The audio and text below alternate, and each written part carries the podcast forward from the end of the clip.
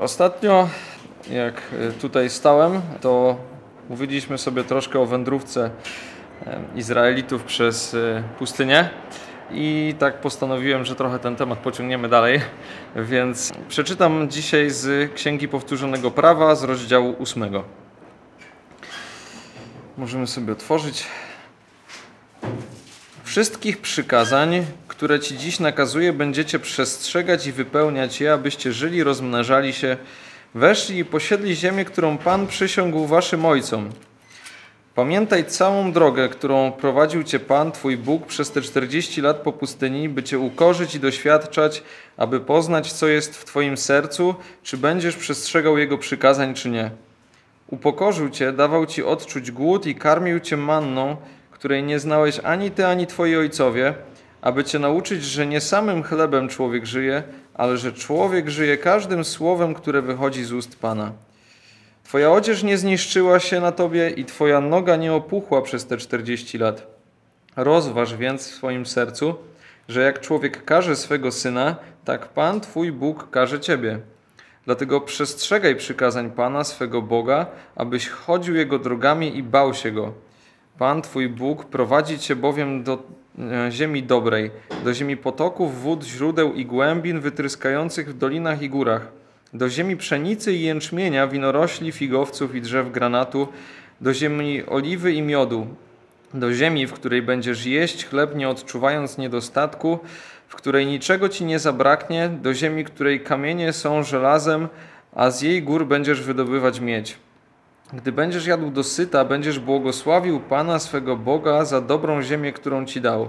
Strzeż się, byś nie zapominał swojego Pana, nie zapomniał, i nie zaniedbał Jego przykazań, Jego praw i Jego nakazów, które Ci dziś nakazuje, aby gdy najesz się dosyta, pobudujesz piękne domy i zamieszkasz w nim. I kiedy Twoje bydło i owce rozmnożą się, przybędzie Ci srebra i złota oraz wszystko, co będziesz miał, powiększy się, Twoje serce nie uniosło się i abyś nie zapomniał Pana swego Boga, który Cię wyprowadził z ziemi Egiptu, z domu niewoli, który Cię przeprowadził przez tę wielką i straszną pustynię, gdzie były węże jadowite i skorpiony, przez suchą ziemię bez wody i wydobył ci wodę z krzemiennej skały, który cię karmił na pustyni manną, której nie znali twoi ojcowie, aby cię ukorzyć i doświadczać, by w przyszłości wyświadczać ci dobro, abyś nie mówił w swoim sercu, moja moc i siła mojej ręki zdobyły mi to bogactwo ale pamiętaj Pana swego Boga, gdyż to On daje Ci siłę do zdobywania bogactwa, aby potwierdzić swoje przymierze, które poprzysiągł Twoim ojcom, jak się to dziś okazuje. Ale jeśli czasem zapominasz, całkiem zapominasz Pana swego Boga i pójdziesz za innymi bogami, będziesz im służył i oddawał pokłon, to oświadczam Wam dziś, że na pewno zginiecie. Jakie narody, które Pan niszczy przed wami, e, jak narody, które Pan niszczy przed wami, tak zginiecie, ponieważ nie słuchaliście głosu Pana waszego Boga. E, po co Bóg prowadził w ogóle Izraelitów przez tą pustynię? E, to na to pytanie w zasadzie właśnie sobie parę tygodni temu odpowiedzieliśmy. Mówiliśmy wtedy, że cała ta droga była w pewnym sensie obrazem naszego życia w wierze.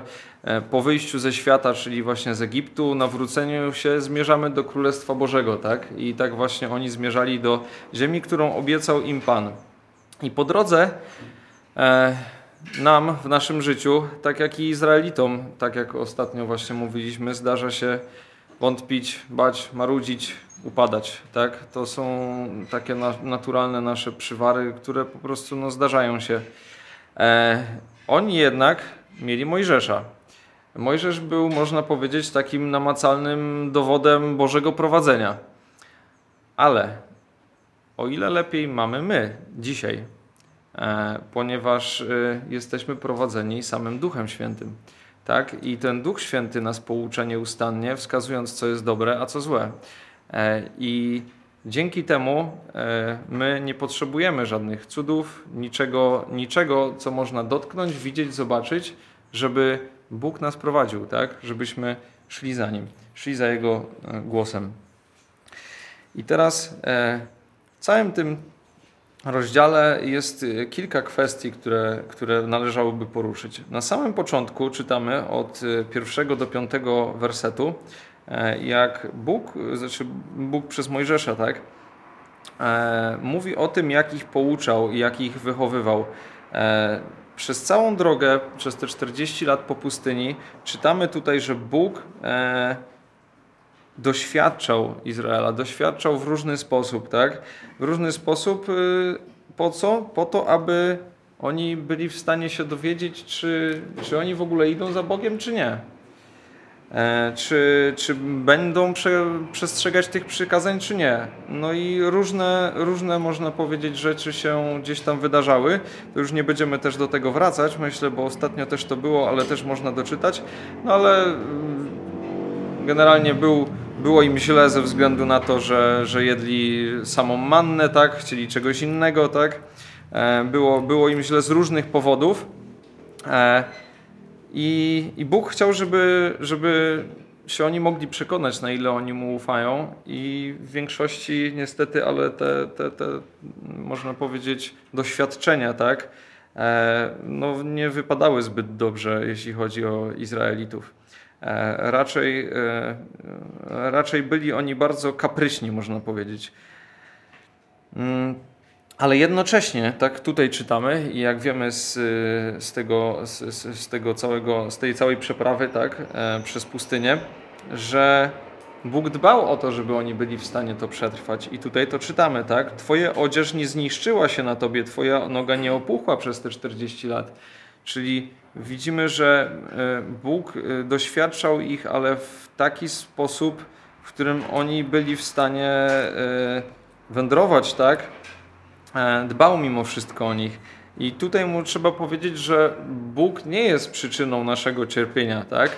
Ale część trudności, jakie tutaj się pojawiły, tak? I część trudności w naszym życiu może być e, pewną próbą, którą Bóg nam daje, którą Bóg stawia na naszej drodze.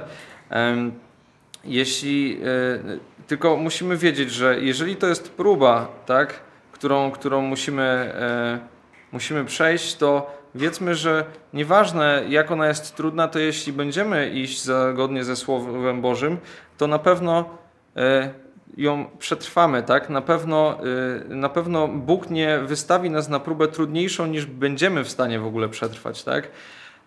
I Tutaj jeszcze muszę powiedzieć o jednej kwestii. Stary Testament jest w pewnym sensie obrazem pewnych rzeczy przyszłych. Tak jest to, nie pamiętam w której księdze, jest cieniem rzeczy przyszłych jest, jest powiedziane w Biblii.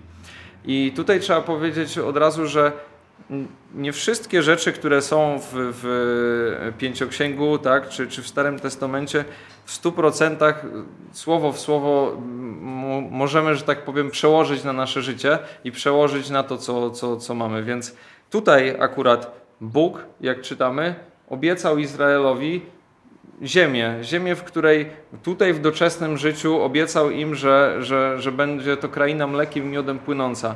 E, wobec czego nie tyczy się to nas. Bóg nigdzie w Biblii nie obiecuje y, nam nagród w życiu doczesnym, tak? Za, za, za, za to, że będziemy spełniać Jego przykazania. Bóg obiecał nam coś więcej, tak? Mamy, mamy większą obietnicę za to, że będziemy w Niego wierzyć, tak? Wierzyć, ufać Mu, będziemy mogli mieć życie wieczne. I to jest obietnica, którą dał nam Jezus Chrystus. E, wobec czego opis tutaj od 6 do, do 9 wersetu, e, jaki czytamy, Dlatego przestrzegaj przykazań Pana, swego Boga, abyś chodził Jego drogami i bał się Go. Pan Twój Bóg prowadzi Cię bowiem do ziemi dobrej, do ziemi potoków, wód, źródeł i głębin, wytryskających w dolinach i górach. To wszystko jest opis ziemi, do której Izraelici mieli wkroczyć. Bo to, ten rozdział, jak czytamy, to jest w zasadzie, można powiedzieć, w przededniu wejścia, tak? Bo w następnym rozdziale czytamy, że, e, że dziś przejdziesz przez Jordan Izraelu, tak? Więc można powiedzieć, że, że jest to tuż przed tym, jak oni mieli tam wkroczyć. E, więc e, im obiecał właśnie tą ziemię. Mm, ale tak jak powiedziałem, nas się to nie tyczy, ale my mamy dużo większą, ważniejszą obietnicę, ponieważ my nie musimy się kać, bać kary za grzechy, tak? ponieważ Jezus umarł za, za nasze grzechy e, i możemy wyczekiwać wejścia do Królestwa Bożego. E, Izraelici tutaj byli pod prawem, wobec czego wszystko, co zrobili nie tak, za to wszystko musieli składać ofiary i musieli je składać stale. Tak? Czytamy to wszystko w prawie mojżeszowym. I teraz y, może przejdziemy już do tej środkowej części, która jest sednem tego wszystkiego, y, czyli wersety od 10 do 18, w których y, Bóg mówi, żeby o nim pamiętać. Jest takie powiedzenie e, w Polsce, jak trwoga to do Boga, tak? Ale jeśli mamy dostatek, to do kogo się zwracamy? No właśnie. E, często w naszym życiu zdarza się tak, że, że dobrze się nam wiedzie, i wtedy jest duża szansa, duże ryzyko o tym, że będziemy zapominać, żeby podziękować Bogu o na, nawet podstawowych jakichś sprawach. Tak? To, że mamy w co się ubrać, co jeść, że mamy gdzie mieszkać. To są rzeczy, o których jeśli stają się normalnością dla nas, bardzo łatwo o nich zapominamy. Człowiek bardzo się łatwo do dobrego przyzwyczaja. E, I mamy taką historię w Ewangelii Mateusza, może ją przytoczę, w 19 rozdziale.